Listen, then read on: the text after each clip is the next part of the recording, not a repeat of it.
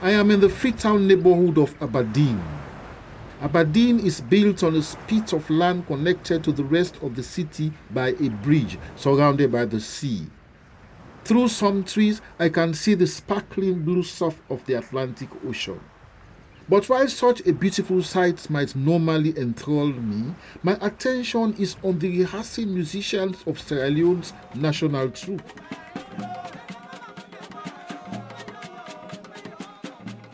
The musicians are standing with a bewildering array of instruments, some big, some small, mostly wooden.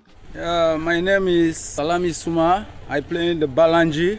I'm going to play a piece song called Lazdan.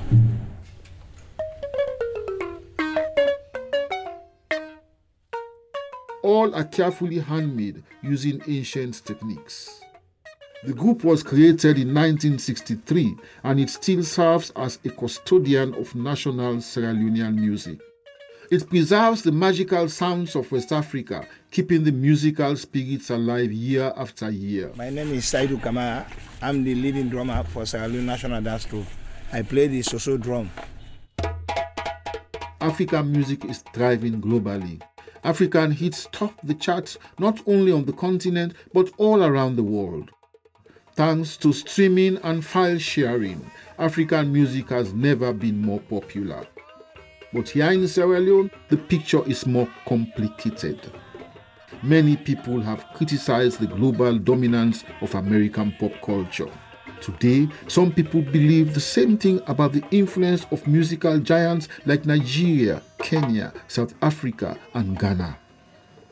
As African music booms, there is a risk that some of the smaller countries will be left behind.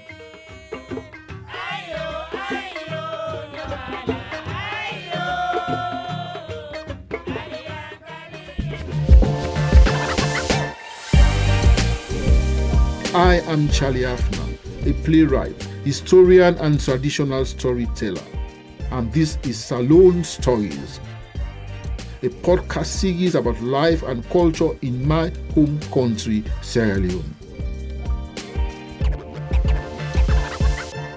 In this episode, I turn up the volume on Salone music.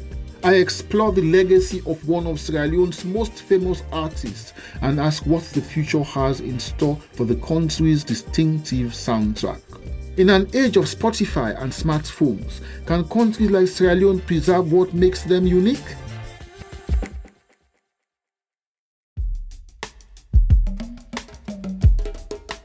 Sierra Leone's early history was shaped by migration.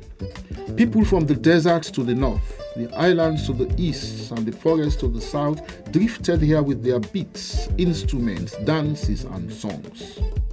Recent times have been just as fluid. When freed slaves first arrived in Sierra Leone, they brought a musical style forged in the deep south of America and the Caribbean. Like the Creole language, the music that came to Sierra Leone with the Nova Scotians, the Captives and Maroons was a mash-up of many influences. We had a visit from a Congolese band called the Rico Jazz. They came around in Freetown in about nineteen sixty and stayed on for another five years. And they also influenced the music in Freetown. Doctor Adedayo Thomas is a legend. We are in his historic Creole-style house near the cotton tree. The familiar Freetown background noise of traffic, shouts, and music floats through the open windows. Doctor Thomas was for many years a senior diplomat, but his true passion was always music. He helped establish numerous successful bands and manages a recording studio. We had some influence also from people who came from Liberia. The Liberians were adept at more at playing Western American-style music. And those Sierra Leoneans who went there, who brought bands back to Sierra Leone, influenced the music scene with Liberian music as well, a touch of the American style, in which soul music was brought into Freetown. Doctor Thomas has played with many of the most popular Salone musicians. Over the years, Freetown has seen a steady stream of artists coming from all over Africa and the Caribbean.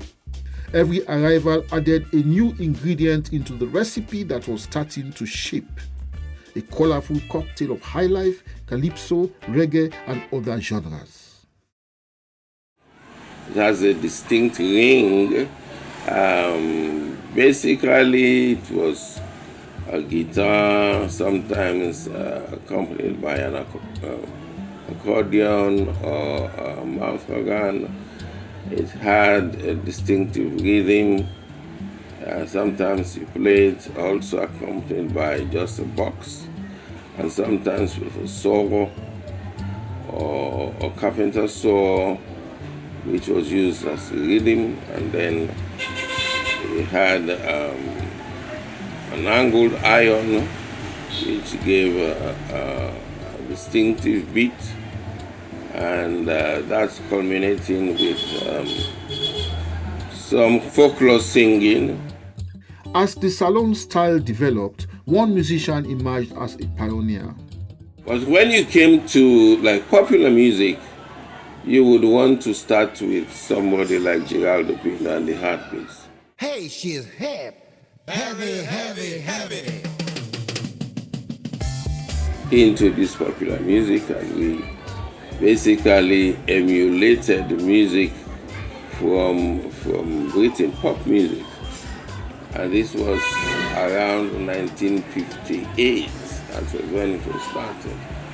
And um, he also uh, composed one of the rock and roll music at that time called Little Devil, Little Devil.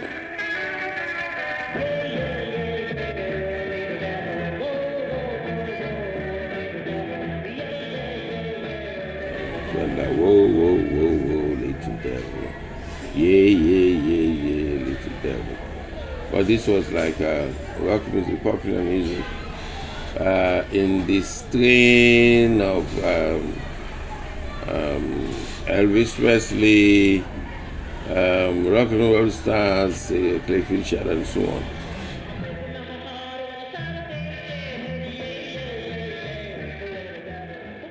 Geraldo Pino was born in Nigeria to Sierra Leonean parents. He wore flamboyant outfits and had a feverish stage energy. Geraldo Pino wanted to take the music that was trending in London and New York and give it an African makeover.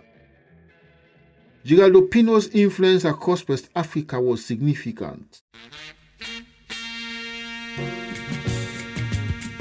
He also inspired Fela Kuti, the Nigerian superstar widely seen as the founder of the Afrobeat genre. But as time went on, Salone music adopted more of the Nigerian hallmarks. The influence that has crept in now was not no more the Congolese style of music, but now the Nigerian type of music. So it has been infiltrated into the Sierra Leone culture. It has been adopted in the main with the Sierra Leone style and the Nigerian style. And the Nigerian style of music is a simpler, woeful, wailing type of music, uh, slower, and um, used with a very few instruments. I recorded with uh, com- computers rather than uh, and virtual instruments rather than live instruments, because many of the youngsters that are now in the music scene play music that is influenced heavily by the Nigerian sound. For a small country like Sierra Leone, it is unfair to ask whether its music is disadvantaged compared to that of Nigeria with its vast budgets and world-class facilities. If Sierra Leone music is under threat, does something need to be done to save it? I am that girl from Kavala, not a part of Sierra Leone. I am speaking to someone who has taught a lot about this. My name is Fantacee Wiz, and then people normally call me Fantacee Wiz Kamara. I'm a folk singer, a left-wing feminist, a filmmaker, a poet, an actor, a lot of things actually.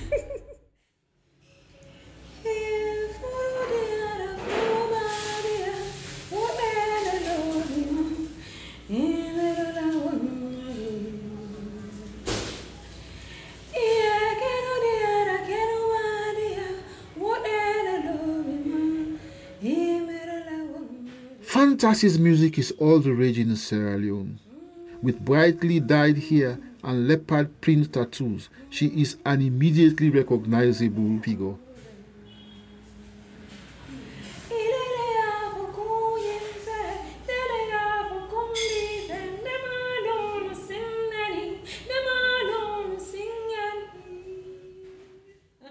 In some ways, Fantacee is a typical Sierra Leonean artist. She uses social media to build a fan base. She has a stance on many political issues, and her gigs sell out before you can click your fingers. What is unusual about Fantacee Wiz, however, is that she has embraced traditional folk music. Rather than copying the airbrushed Afrobeat style, her music is rooted in the soil, water, and sunshine of Sierra Leone. And I gravitate towards traditional music more than I do to contemporary music, and because it's uh, it's who we are. Because all I'm not singing it, I'm not trying to bring down anyone, but that's our music. That's who we are. That's our own. You know, if we try to do hip hop, hip hop is not ours. If we try to do R and B, da, da, da, that's not ours. Fantacee Wiz is one of a growing number of young Sierra Leoneans rediscovering Sierra Leone's music tradition. She takes inspiration from both tribal sounds and more modern artists like Geraldo Pino and The Heartbeats. And normally when they say Sierra Leone, they say, oh, Sierra Leone just have one music. No, we don't. We have different tribes in Sierra Leone. We have the Kronko, we have the Madingo, we have the Alunka, we have the Minde, we have the Soso, we have the Timnis. All these people, we have the limbats, all these people have their unique sounds, their unique music. So if you're studying African music and then you don't come to Sierra Leone and explore, it's waiting to be tapped into by the, you know, whatever you call it, mainstream media or whatever it is. That's where I and other people like me comes in. in trying to show people this is our music, this is how beautiful it is. We have a variety of music. So if you don't like the Gumbay, you could like the Malo Jazz. If you don't like Malo Jazz, you could like Gumbay. You could like Matoma.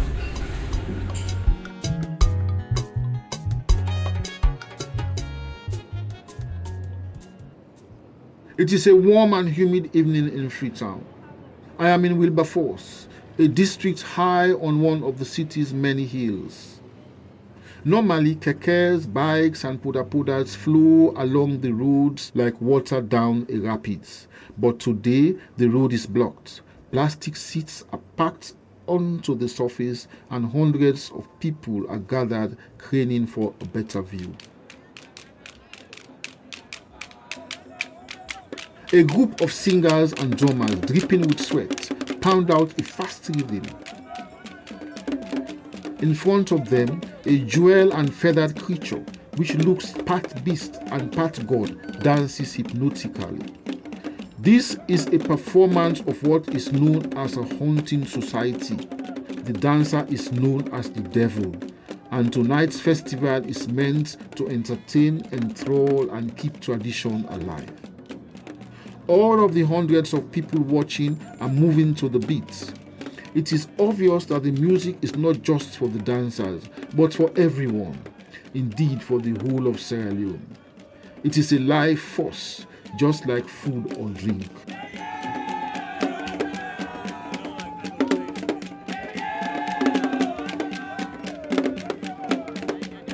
This is Sierra Leone music, just as much as the deafening Afrobeats played in Freetown's beachfront nightclubs. This is Sierra Leone music, just as much as the high-life tunes of Geraldo Pino and his friends. Time will tell how Salone music evolves. What is certain is that it is here to stay.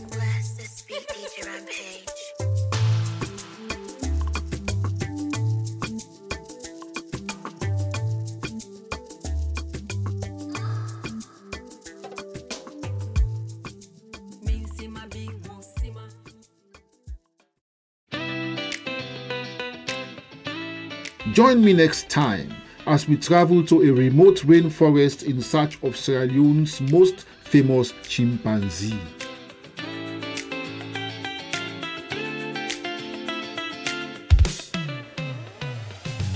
This episode of Salone Stories was presented by me, Charlie Haffner. It was written and created by myself and Sam Williams and edited by Nadia Mehdi. The executive producers were Sam Williams and Max O'Brien, mixing by Naomi Clarke. Salone Stories was produced by Novel for AfriCell.